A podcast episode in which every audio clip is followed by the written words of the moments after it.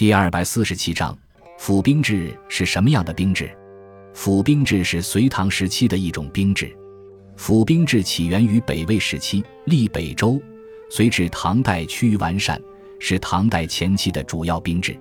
其具体形式是在全国各地按照战略位置和防御需要建立军府，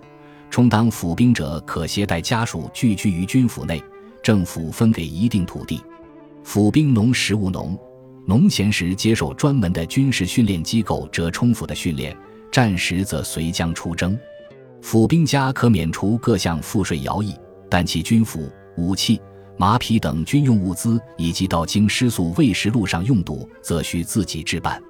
这种制度在朝廷来说省出了军费开支，在府兵来说也自觉划算，加上唐代尚武，年轻人都乐于充当府兵。因此充当府兵者多是家庭殷实子弟乃至官僚子弟，贫贱子弟还当不上。府兵有2个职责，平时需轮番到京师宿卫，战时府兵随将出征，战必兵归于府，将归于朝，避免了武将拥兵自重。到玄宗时期，因为战事频繁，防御线延长，原来防戍的休假制度取消，加上后来藩上卫士往往被贵族官僚借为私家义士，导致社会上以充当府兵为耻辱，故府兵大量逃亡，府兵制名存实亡。朝廷不得已允许将领私自募兵，